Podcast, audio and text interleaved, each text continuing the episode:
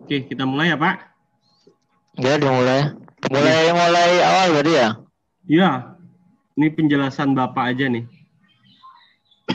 yang paling dinanti karena di grup itu sudah kita diskusi yang bertanya semua kita jawab udah di grup juga di grup WA. Hmm. Oke. Uh, baik Bapak Ibu, Assalamualaikum warahmatullahi wabarakatuh. Selamat siang waktu Indonesia Tengah. Salam sejahtera untuk kita semua.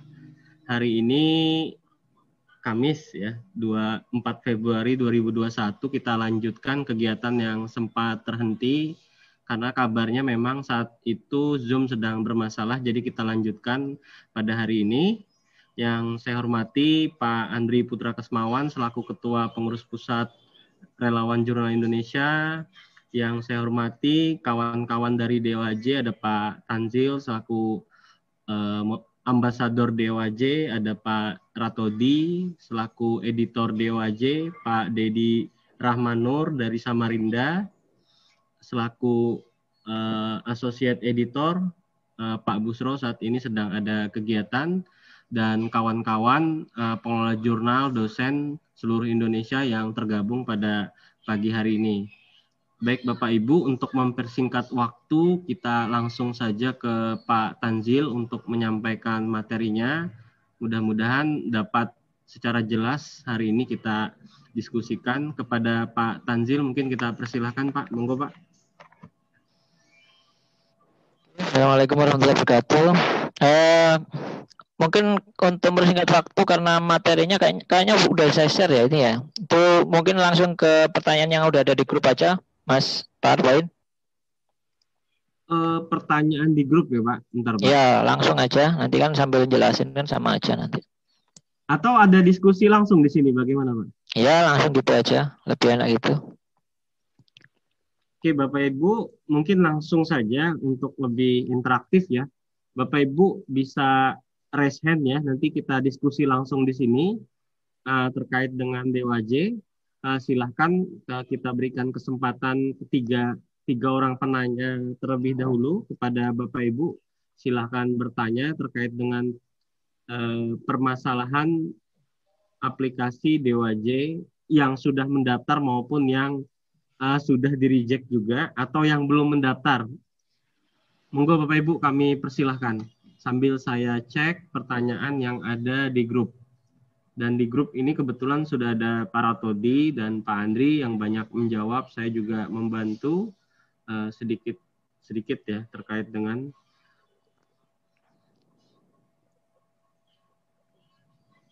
Nah, ini Pak Tanjil sambil membuka materinya ya. Ya, silakan. Ada pertanyaan Bapak Ibu? Monggo silahkan oh langsung Bu Elisa ya. Silahkan Bu Elisa. Pak Elisa Pak. Oh mohon maaf Pak Elisa ha. saya kasih muncul video dulu. Oke monggo Pak. Ya. monggo Pak. Ya terima kasih uh, teman-teman RJI uh, saya sih uh, senang sekali bisa ikut di forum-forum seperti ini. Khususnya karena kami uh, setidaknya dua, satu tahun lalu mengusulkan untuk eh, karena waktu itu ada teman yang lewat workshop juga menuntun kami mengisi untuk uh, di in, apa terindeks oleh DOAJ. Cuman uh, persoalan waktu itu ketika dalam proses enam bulan uh, datang surat untuk uh, di review, di review. Mereka review, tanyakan-tanyakan Nah, kemudian kami tiba pada persoalan uh, bahwa kami pindah uh, sistem dari OJS 2 ke OJS 3 di mana kami pindah rumah juga. Jadi akhirnya uh, dikatakan waduh itu ditolak. Jadi ya tidak bisa. Jadi harus ulang lagi. Itu persoalan yang kami hadapi.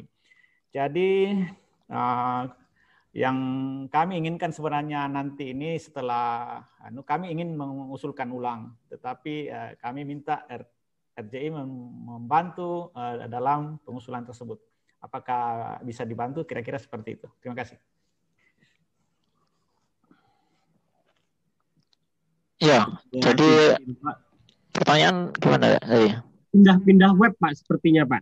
Ah ya dulu dulu. Sudah sekarang dulu kan sudah, sudah pindah ah, web. Ah, ah, jadi ah, akhirnya ditolak. Mungkin tolak, pada ya. saat uh, dicek oleh uh, editor DWJ tidak uh, tidak terbuka Pak.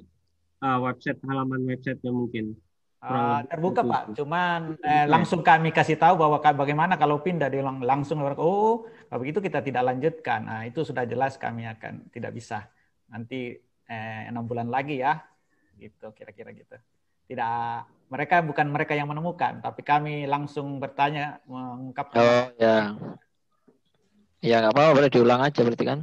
Iya iya itulah maksud saya. Tapi iya. kami ingin bantuan teman-teman RJI bantu. Kira-kira itu yang masalahnya. Itu bisa ya. bantu Pak. Oke Pak. Oke, sebelum nanti saya berarti kan basic requirement aplikasi aja ya. Hmm. Ada lagi mungkin yang lain? Uh, Pak, kalau mau mengajukan uh, DWJ, apakah harus berbarengan dengan Sinta? Ini yang dicat ya Pak, saya bacakan. Ini dari uh. Cirebon, dari Untak Cirebon Pak. Jadi haruskah berbarengan dengan Sinta Pak? Kalau Dan saya kalau mau mengajukan DWJ itu ajukan Sinta dulu aja baru ngajukan kedua aja. Karena kalau sudah ngajukan Sinta, uh, udah selesai, nanti list reviewernya itu di aja, baru submit ke dua aja. Karena nanti kalau list reviewernya dibuka pada waktu kita submit dua aja dan list reviewernya cuma dikit, nanti bisa reject. Ya, jadi lebih baik list reviewernya di hidden. Padahal list reviewer itu butuh kalau kita mau submit Sinta. Jadi jangan barengan kalau saran saya kecuali kalau jurnalnya udah mapan, reviewernya banyak gitu, ada list reviewernya banyak, editornya banyak, eh, mau submit barengan juga nggak ada masalah juga. Ya, Oke, gitu Pak, mungkin. Sepertinya, Pak, terkait dengan hak cipta itu lebih baik di mana? Apakah di penulis atau di jurnalnya? Ini sepertinya pertanyaannya seperti itu. Mana yang terbaik untuk dicantumkan, tidak dicantumkan mungkin ya? Uh, keterangannya mana yang lebih baik mungkin? Kalau mencantumkan hak cipta, kalau yang dimau oleh uh, eh, DOAJ itu pastinya hak cipta di autor ya. Tapi kalau misalkan hak cipta ada di jurnal, pastikan autor memiliki kebebasan. Jadi autor itu tidak dibatasi untuk mengunggah versi dari draftnya, preprintnya, atau accepted manuskripnya ke repositori maka ada istilahnya repository policy ya. Bisa dicari di search di Google ada yang namanya repository policy. Jadi kebijakan autor boleh mengunggah repository. Jadi e, kalau itu yang ada copyright transfer agreement pastikan ada klausul itu. Dan tidak ada kata-kata all right reserved sebagaimana saya tulis itu di hal-hal yang menyebabkan ditolak. Ada tulisan frasa all right reserved ya yang pada melekat pada jurnal sehingga akhirnya artikel itu semua haknya dimiliki oleh jurnal. Nah, kalau yang seperti itu nanti di reject karena bertentangan dengan prinsip open access ya. Jadi tapi kalau mau pengen mudah ya sudah kasih ke autor aja, nggak usah pakai copyright transfer agreement, nggak usah pakai CTA. Ya, kalau kalau mau mudah nggak usah pakai CTA. CTA kemudian pakai CC BY udah selesai. Itu paling gampang menyiasatinya ya lisensi CC BY, kemudian kemudian copyrightnya retain hold by author. Udah selesai gitu. Oke. Sepertinya udah jelas Pak memang. Kalau DOAJ inginnya di penulis Pak ya. Ya. Jadi kawan-kawan uh, sama-sama paham, saya pun juga sedang memastikan beberapa hal. Uh, pertanyaan lanjutan Pak ya, saya bacakan. Ya. Kalau di PISSN atau EISSN nama jurnal tidak sama persis. Apakah ada pengaruhnya dan solusinya apa Pak ya? Yang dicek sebenarnya di DAJ itu hanya satu ISSN ya. Makanya kalau misalkan ada kekeliruan administrasi seperti itu, pastikan cantumkan satu aja, E, E-nya aja, elektronik ISSN-nya aja. Atau mereka nggak akan melakukan checking bahwa itu memiliki print ISSN atau enggak kalau ngomong kita ngomong DOAJ. Dan kita cek di portal.isn.org itu namanya persis enggak dengan yang ada di web OJS kita. Ya, karena penge pengecekan itu untuk yang untuk apa namanya itu uh, jurnal yang ke DOAJ itu pengecekannya ke ISSN yang di portal.issn.org bukan di ISSN LIPI. Jadi Anda harus ngeceknya di portal.issn.org namanya sama enggak dengan yang di web ya bukan menyamakan dengan yang ada di ISSN LIPI. Ya, karena bisa saja terjadi uh, misadministrasi antara pihak ISSN yang di Indonesia dengan pihak ISSN yang di Prancis. Ya, gitu. Oke. Terima kasih, Pak. Jadi ceknya di portal.issn.org bagi Bapak Ibu yang ingin memastikan nama jurnal apakah benar atau tidak itu di portal.issn.org. Uh, saya lanjutkan Pak ke pertanyaan berikutnya dari Pak Alphonse Habibi. Uh, beliau bertanya mengenai kalau misalnya begini Pak, di uh, aturan hak cipta sebelumnya itu misalnya uh, hak cipta ada di jurnal, namun di edisi berikutnya diubah ke penulis. Itu bagaimana Pak? Apakah boleh atau tidak? Boleh-boleh saja, tidak ada masalah. Yang posisinya di sini begini, ya itu harus dibedakan ya antara hak cipta atau copyright dengan license itu yang pertama ya.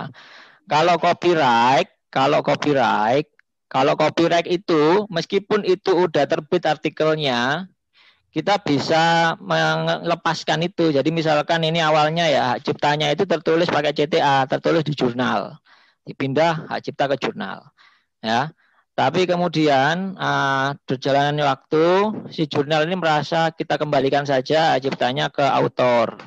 Nah, maka di sini jurnal bisa saja menyatakan statement mengembalikan hak cipta pada si autor. Ini untuk copyright. Tapi kalau untuk license nggak bisa kayak gini. License itu sudah terbit dikasih license CC BY, nggak bisa yang sudah terbit itu CC BY dirubah jadi CC BY SA. Ya, karena posisinya udah melekat itu di awal. Ketika dia terbit dia udah CC BY udah selesai, nggak bisa dirubah lagi, ya. Udah melekat itu.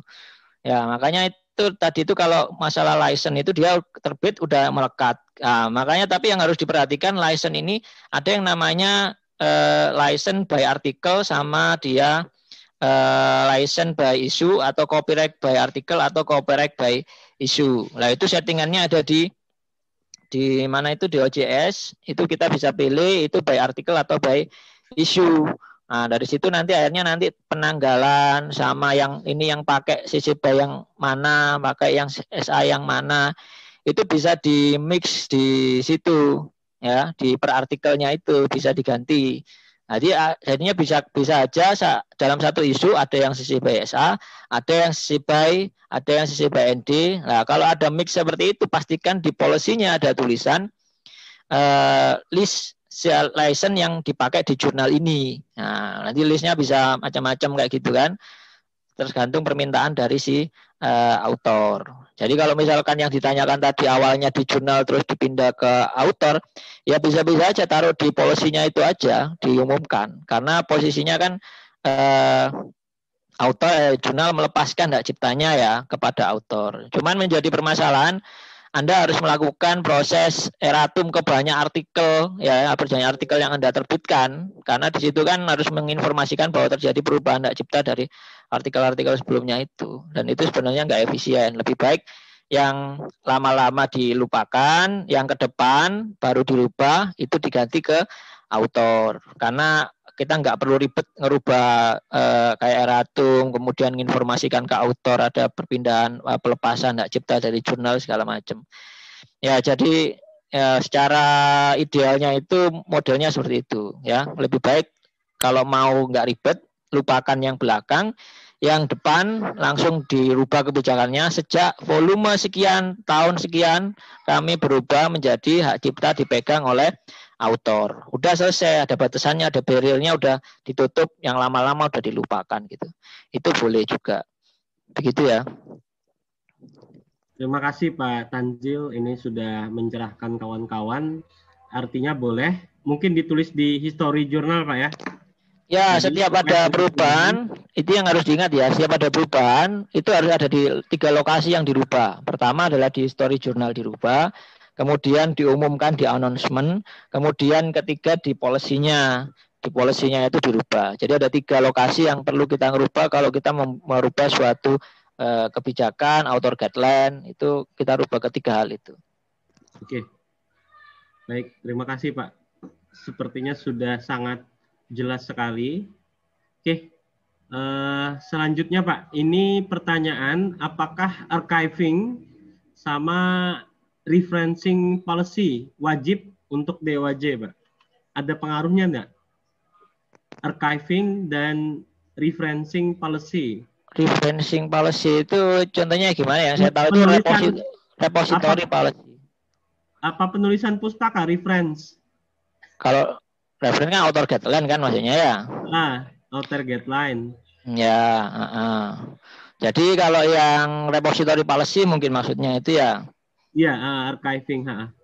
Kalau archiving, archiving itu dia baru didapatkan kalau kita kalau kalau kita mau uh, ini sebentar, listnya mana ya? Nah ini DWJ Seal ya. Jadi di sini ada ada informasi kalau seal itu ada kita harus digital archiving. Jadi kalau misalkan kita kasih no juga, kita tetap akan diterima di DWJ, nggak ada masalah juga ya. Tapi kalau kita mau mengincar seal, kita perlu untuk uh, mencentang uh, yes dan menginformasikan mana uh, digital archiving yang kita maksudkan. Digital archiving yang diterima oleh uh, si 2J itu adalah digital archiving yang ada di list the keepers ISSN.org di sini ini. Selain yang ada di sini mereka nggak menerima ya. Tapi uh, ada ada apa namanya itu ada sedikit kelonggaran sekarang ini taruh di yang namanya Internet Archive Ya, di data archive itu kan lebih gampang. Anda tinggal login aja, kemudian Anda unggah URL-nya, nanti akan di apa nama bahasanya itu apa itu ya di crawling sama si internet archive itu disimpan dan kemudian itu akan long last uh, sustainability-nya selama-lamanya gitu loh ada di webnya itu. Ya. Jadi ini yang dimaksud dengan archiving. Itu mungkin jawabannya kalau masalah archiving. Kalau repository policy itu enggak Enggak harus juga repository policy itu kaitannya Bukan. dengan seal juga. Seal Bukan, yang Pak. ini. Referencing. Kalau referencing. referencing itu maksudnya gimana ya nggak paham juga ya kalau kalau mas, mas author guideline tadi mungkin ya. Kalau author guideline itu jelas dia harus clear author guideline ya. Hmm. Harus jelas author guideline-nya harus jelas. Ini diinformasikan dengan jelas. Kalau kita menerima artikel dalam bahasa Indonesia dan Inggris, berarti author guideline tersedia dalam bahasa Indonesia dan Inggris. Itu aja hal-hal yang teknis jelas seperti itu. Oke, pertanyaan lanjutan Pak ya. Jadi kita diskusi sesuai pertanyaan dulu Pak. Ya. Uh, list list reviewer ini apakah ditampilkan atau di hidden Pak? Ya, sebagaimana saran-saran saya yang tadi itu, itu lebih baik di aja list reviewer itu. Ya. Oke. Oke, baik Pak. Jadi sarannya di hidden saja. Ya. Nah, kalau hak cipta ada di penulis, ini pertanyaan lanjutan Pak. Hak cipta ada di penulis, apakah pilihannya ada hanya ada pada CC BY atau bagaimana Pak? Jadi cipta ada di penulis. Kalau mau ngasih uh, license itu bisa um, macam-macam ya. Tapi kalau kita ngejar yang yang seal itu pilihannya cuma ini CC BY, CPSA, NC sama NCSA. Jangan kasih yang ND ya. Nah, kalau yang ND itu sebetulnya sebetulnya sudah sudah bertentangan dengan open access sebetulnya kalau ND. Makanya kita hindari yang ND sebetulnya. Nah.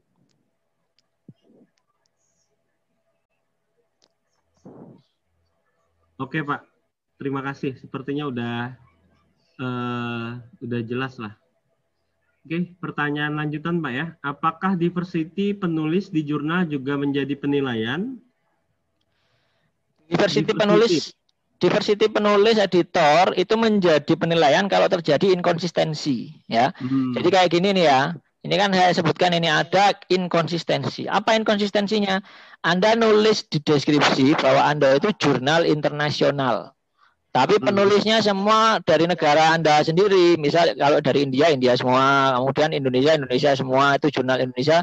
Penulisnya Indonesia semua. Editornya Indonesia semua. Tapi Anda bilangnya di deskripsi jurnal internasional. Nah, ini terjadi inkonsistensi, pasti di reject. Ya. Kedengaran enggak suara saya tadi itu? Kedengaran, Mbak? Oh iya, soalnya ya. kok ada gema gitu. Oke, pertanyaan lanjutan Pak ya. Saya coba cari lagi.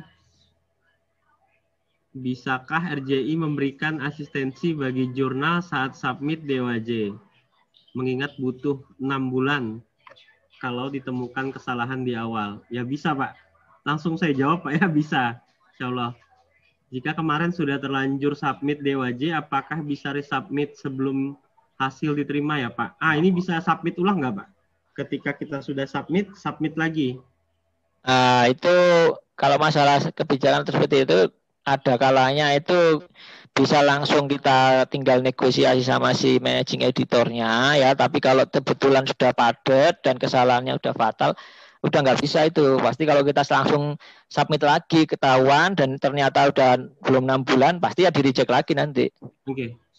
ya Betul itu. Lebih lebih baik sudah dapat kalau dapat redaction kita balesi aja, kita coba tanyakan harusnya bagaimana dan kemudian nah, nanti mereka mengasihkan feedback-feedback gitu. Dan mungkin bisa aja ketika kita udah benerin mereka bisa menerima gitu. Karena kan itu uh, tergantung kesalahan dan bagaimana cara kita menyampaikan uh, apa namanya itu uh, kayak keganj keganjilannya itu. Kenapa kok kita di reject padahal udah gini gini gini nah, kalau kita udah bisa menang argumentasi itu ya bisa aja diterima.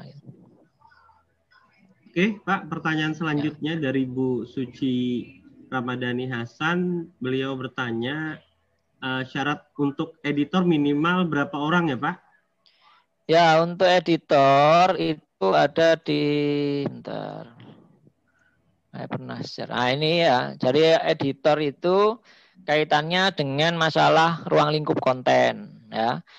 Pertama, kalau misalkan kita itu jurnalnya uh, jurnal eksak, bukan art and humanities, teologi, uh, language, literatur gitu, musik, film. Kalau kita bukan jurnal yang seperti itu, maka editornya setidaknya itu Anda lebih dari lima. Ya, editornya lebih dari lima dan setidaknya tidak berasal dari satu institusi. Ya, memang nggak ada informasi ini nggak nggak tercantum jelas ada di basic requirementnya di WAJ. Cuman kadangkala si managing editor itu ngecek juga kalau misalkan dapat yang managing editor yang agak rewel, mereka tanya itu kenapa dari satu institusi semua. Ya. Kemudian kalau Anda nulisnya jurnal internasional, pastikan Anda masukkan editor dari luar negeri. Kalau ternyata Anda nulis jurnal internasional editornya dari Indonesia semua, ya pasti dipertanyakan juga inkonsistensi. Kemudian kalau Art and Humanities, editornya itu sebenarnya cukup dua orang aja karena syaratnya kan cuma dua ya dua untuk ngecek editorial review karena kalau art humanity itu boleh lima uh, artikel Uh, semuanya itu bukan artikel peer review tapi sifatnya editorial review. Itu yang ada di basic requirement-nya 2J Art Humanities. Tapi saran saya lebih baik meskipun itu Art and Humanities tetap aja dia di atas 5 karena tidak semua managing editor yang ada di 2J itu yang menerima uh, aplikasi yang di awal itu itu mereka punya uh, pemahaman yang sama. Karena itu subjektivitasnya tinggi. Ya kadang-kala ada yang uh, saklek sesuai dengan basic requirement, ada yang basic requirement-nya ditinggikan sehingga kalau ada kesalahan dikit gitu aja itu langsung di reject ya. Jadi lebih lebih saran saya lebih baik lebih diataskan dari yang di basic requirement. Basic requirement-nya mintanya di atas eh, 5 ya Anda kasih 7 atau 8 atau 10 gitu kan ya untuk si editor. Itu mungkin. Ada pertanyaan lagi. Sebentar, Pak ya. Diminta open mic bisa loh, Mak. Kain. Oh iya, uh, saya minta open mic ya kepada Bu Claudia bisa ini bergabung, Bu Claudia. Ya, ada... terima kasih. Oke, Sudah jelas? Sudah jelas? Udah, udah, udah. Oke. Okay. Uh, ya, yang ingin saya tanyakan itu untuk tadi disebutkan terkait dengan editor itu institusinya diminta berbeda. Kriterianya kalau dari sudut pandang DOAJ bagaimana? Karena kalau di universitas mungkin kelihatan ya, universitasnya beda gitu ya, fakultasnya beda. Tapi kalau kami yang dari kementerian atau institusi pemerintah itu tidak semua kementerian itu homogen, kadang-kadang heterogen. Apakah itu bisa menjadi jembatan ataukah betul-betul harus betul-betul kalau misalnya Kumham ya harus kementeriannya dengan Keplu misalnya gitu. Terima kasih. Ya, jadi kalau kita ngomong uh, indexing internasional ya dalam dengan melihat standar pengelolaan jurnal ilmiah, si si indexing mana pun itu nggak akan melihat institusi pemerintah atau afiliasi selain institusi akademik itu sebagai afiliasi. Ya, itu yang pertama harus dipahami dulu ketika kita mengolah jurnal. Jadi kalau misalkan di editorial itu itu misal dari uh, Kemenhub atau apa, itu pastikan ada institusi uh, akademik yang ada di editorial ya. Agar mereka itu bisa melihat bahwa si jurnalnya itu dikelola oleh uh, uh, secara akademik ya. Kalau misalkan itu semuanya dari lead banknya ya pastikan itu kasihkan uh, kayak research center bla bla bla bla gitu. Jangan hanya seperti kementerian bla bla jangan seperti itu karena mereka nggak akan memahami itu sebagai uh, institusi akademik. Jadi kalau misalkan itu dia ada riset bahasa riset center, pusat studi segala macam yang uh, ke, kesannya adalah seperti kayak lembaga penelitian, maka itu akan mereka melihat itu beda institusi apa enggak. Hmm. Kalau semuanya sama, semua dari riset uh, lokasi pusat riset yang sama, dan maka akan mereka menganggap dari institusi yang sama. Nah, maka perlu mengundang editor dari uh, tempat lain. Contoh misalkan kayak di Kemenkumham itu ada yang uh, jurnal miliknya Kemenkumham yang dikelola Pak Firsa itu ya beliaunya itu kan ada mengundang editor dari uh, universitas lain untuk sebagai ditaruh di di list editornya. Sehingga akhirnya ketika submit ke 2J akreditasi ya, itu ada kelihatan diversitinya itu mungkin Bu jadi nggak nggak harus dipindah ke ini ada Kemenlu kemudian Kemendagri kan bukan begitu ya. ya. Tapi intinya melibatkan akademisi, Pak ya? Ya, intinya melibatkan akademisi. Ya, ya. Terima kasih, Pak. Oke, terima kasih Bu uh, Claudia. Uh, selanjutnya ada Pak Arifin Riyadi. Bisa membuka mic-nya, Pak? Oke, Pak. Terima kasih. Oke, okay, Pak. Um, mau bertanya ini terkait apa? Uh, digital archiving Nah, kemarin kan jurnal kami itu sudah uh, submit ke doa gitu kan. Nah, akan tetapi karena apa kesalahan pemahaman saya kemarin terkait digital archiving itu saya uh, mencentang bahwa memiliki digital archiving. Nah, ternyata kan setelah dijelaskan kemarin itu uh, jurnal kami ternyata masih belum apa belum ada di di keeper gitu kan. Nah, apakah itu uh, eh, serta merta sudah bisa dipastikan bahwa uh, jurnal yang uh, saya kelola itu akan di reject oleh DOAJ atau misalkan uh, apa ada solusi misalkan ini kan karena masih dalam proses review ya karena kemarin saya dapat email itu uh, jurnalnya sedang direview oleh tim DOAJ apakah misalkan sudah dipastikan ditolak gitu ya atau masih bisa diusahain untuk diterima itu atau bagaimana? Kalau yang apa udah sudah direview gitu tak Pak berarti? Eh sedang direview ya. Sedang under review berarti kan ya? Under review ya. Yang under review kan berarti masih di tangan si associate editor kan berarti kan itu? Iya iya. Iya. Terus ada permasalahan enggak? Misal di email apa gitu? Uh, saya cek sih uh, di apa emailnya itu kan diminta untuk sering-sering ngecek spam. Siapa tahu nanti apa yang dari uh, apa dari pihak doa aja itu ada email kita katanya bisa saja masuk di spam. Tapi ya sudah sekitar apa ya dua mingguan ini sih belum apa belum ada gitu. Hmm, ya ditunggu aja. Soalnya itu kan juga banyak juga itu uh, aplikasinya pak. Kalau masalah The Keeper tadi ya kalau misalkan Bapak merasa nggak ada di list yang ada di, di SSN The Keeper itu ya jangan dimasukkan, Pak. Kan udah tahu kan ya di listnya itu ya? Ya, yang makanya terlanjur ter, ter, apa terlanjur mengiakan gitu Pak pas di pas di apply di OH kemarin itu makanya uh, jadinya kayaknya merasa pasti ditolak nih jadinya gitu loh. Oh, enggak enggak. Kalau salah isi kayak gitu itu nanti ada klarifikasi Pak, konfirmasi, menanyakan oh. gitu. Ya. Menjadi ditolak itu kalau misalkan memang inkonsistensi itu terjadi di websitenya Pak, bukan di aplikasinya. Jadi misalkan uh, Bapak di aplikasinya karena nggak tahu kan ya, itu ternyata nggak belum terindeks di The Keepers ya, ya itu kemungkinan nanti dikonfirmasi ditanyakan. Itu kenapa kok diisi yes gitu. Nah, Anda kita harus jawab aja bahwa kami menganggap itu sudah terindeks di log. Namun ternyata kalau misalkan uh, dianggap belum, ya kami akan uh, merubah di policy kami gitu aja, Pak. Oke, siap. Terima ya, jadi uh, harus kita harus secara aktif, Pak, karena si editor ini mereka itu kan banyak itu deadline-nya untuk ngecek. Jadi kalau misalkan diminta oleh editornya eh apa namanya itu ganti ini ganti ini ganti itu kalau bisa sehari itu langsung dikerjakan langsung diganti agar agar si editor langsung bisa move on langsung bisa klik yes submit yes untuk jurnal bapak diterima selesai kalau kita menunggu sampai besok baru diganti dua minggu lagi uh, seminggu apalagi seminggu lagi baru diganti pasti ke reject nanti ya ini khususnya yang lain-lain itu yang menerima email-email dari DOAJ, pastikan langsung dirubah hari itu juga. Jangan menunggu-nunggu lagi gitu. Ya. Oke, oke. Terima kasih, Pak. Ya.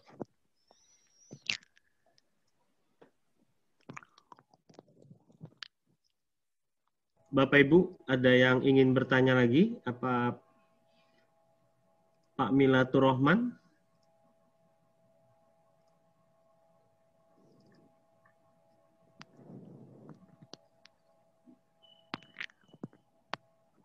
Halo, Pak Milatur Rahman, ada yang ingin ditanyakan, Pak?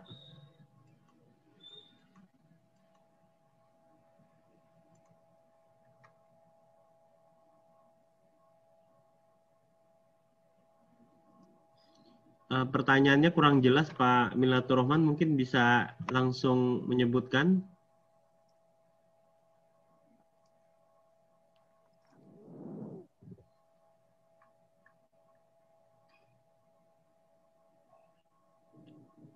Oke, baik Bapak Ibu, ada ingin ditanyakan lagi terkait dengan Dewa J?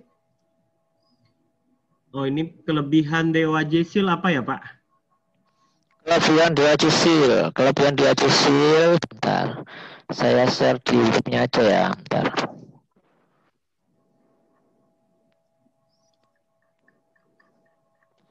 Jadi dua Sil itu sebenarnya pengakuan bahwa jurnal kita itu sudah menerapkan uh, prinsip uh, open access yang baik. Uh, uh, apakah itu digunakan untuk pertimbangan-pertimbangan si jurn apa uh, autor untuk submit. Sebetulnya enggak juga. Hanya hanya ada kalanya autor yang dia diberikan uh, funding dari suatu institusi tertentu ya. Di Indonesia kayaknya enggak ada. Kalau di luar negeri itu ada seperti kayak Welcome Trust gitu. Itu mereka itu hanya meminta untuk submit ke jurnal yang memiliki dua jisil. Ya, kayak apa lagi kalau yang dari European Union itu mereka minta yang uh, jurnal yang dia punya dua jisil. Ya istilahnya secara open access itu dia premium gitu. Nah, contoh misalkan jurnal yang ada dua jisil itu kita search manual aja langsung ke jurnal ya. Itu kayaknya udah ada filternya kayaknya di sini nih. Nah, ini dua jisil kita centang dan lah di jurnal ini ya. Nah, ini kan udah di digital semua. Berarti di sini ini dia udah premium dalam menerapkan open access. Dan jurnal ini biasanya menjadi rujukan untuk lembaga-lembaga uh, basis pemberikan hibah-hibah yang dari Eropa itu untuk submit ke sini ya karena mereka punya dewa jisil. Jadi memang arahnya memang uh, ke lembaga-lembaga itu apa uh, funding-funding yang untuk riset-riset itu karena mereka mau risetnya itu kan uh, tersebar secara luas. Kalau di yang enggak open access-nya nggak maksimal, rugi mereka ngasihkan funding. Nah, pastinya gitu, Pak. Jadi kalau Bapak punya dua jisil, menjadi daya tarik tersendiri bagi eh, lembaga-lembaga uh, autor-autor yang dapat hibah dari lembaga-lembaga tadi untuk terbit. Ya, itu aja. Ya. Itu kelebihannya, Pak. Nah, kalau di Indonesia belum ada soalnya. Oke, terima kasih Pak Tanzil. Mungkin ada yang ingin ditanyakan lagi kepada Pak Tanzil. Bapak Ibu silahkan dibuka kode Pak Sahrizal. Silahkan Pak Sahrizal. Ya, terima kasih Pak. Oke. Assalamualaikum warahmatullahi wabarakatuh. Waalaikumsalam warahmatullahi wabarakatuh. Nah, gini Pak, saya pernah ngin ke Doats Pak. Eh, ya. Tapi ditolak. Ada kira-kira ada dua lah, ada dua alasan penolakan Yang pertama itu uh, tidak mengikuti sistem editorial yang kuat. Kemudian ya, yang kedua itu uh, copyright itu saling bertentangan. Hmm, terus?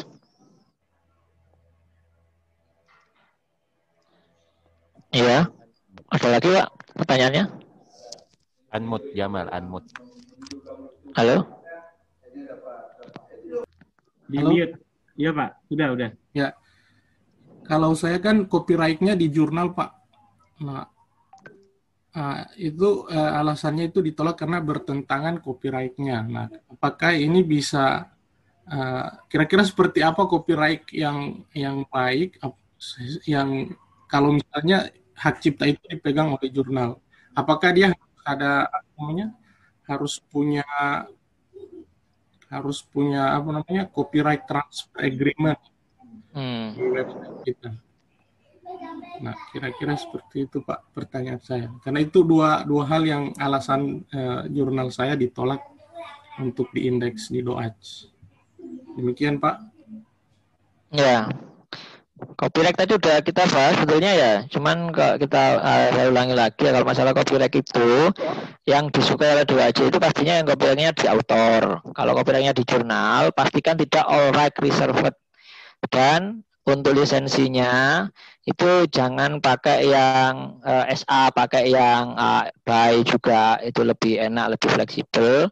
Dan kemudian uh, kalau yang dipegang jurnal copyrightnya pastikan tidak membatasi kebebasan daripada si uh, autor untuk ngupload uh, ngupload uh, artikelnya ke repositori institusi. Makanya harus ada namanya repositori policy ya, repositori policy. Bahasanya uh, kebijakan untuk autor uh, mengupload ke repositori policy, eh, repositori institusi atau repositori subjek kayak OSF, kayak Zenodo, kayak Fixer, SSRN. Nah, autornya boleh gate. Nah, autornya boleh ngupload-ngupload ke situ. Itu kalau misal uh, policy-nya itu copyrightnya di jurnal. Jadi pastikan itu dimasukkan di copyright transfer agreement-nya, Pak. Kalau misalkan mau copyright transfer uh, pakai copyright transfer agreement. Berarti kalau eh, lisensinya CCB aja, Pak ya? Iya, lebih baik enak paling enak paling bebas itu CCBY, Pak. Kalau mau bebas lagi ya public domain CCO ya kan. Tapi kan nggak mungkin itu kan berarti nggak pakai disitasi ya berarti paling bawah dari itu ya sisi buy paling enak. Iya pak. Makasih pak. Iya. Oke pak Sahrizal terima kasih Pak Tanjil tadi memaparkan sudah juga terkait dengan copyright ya hak cipta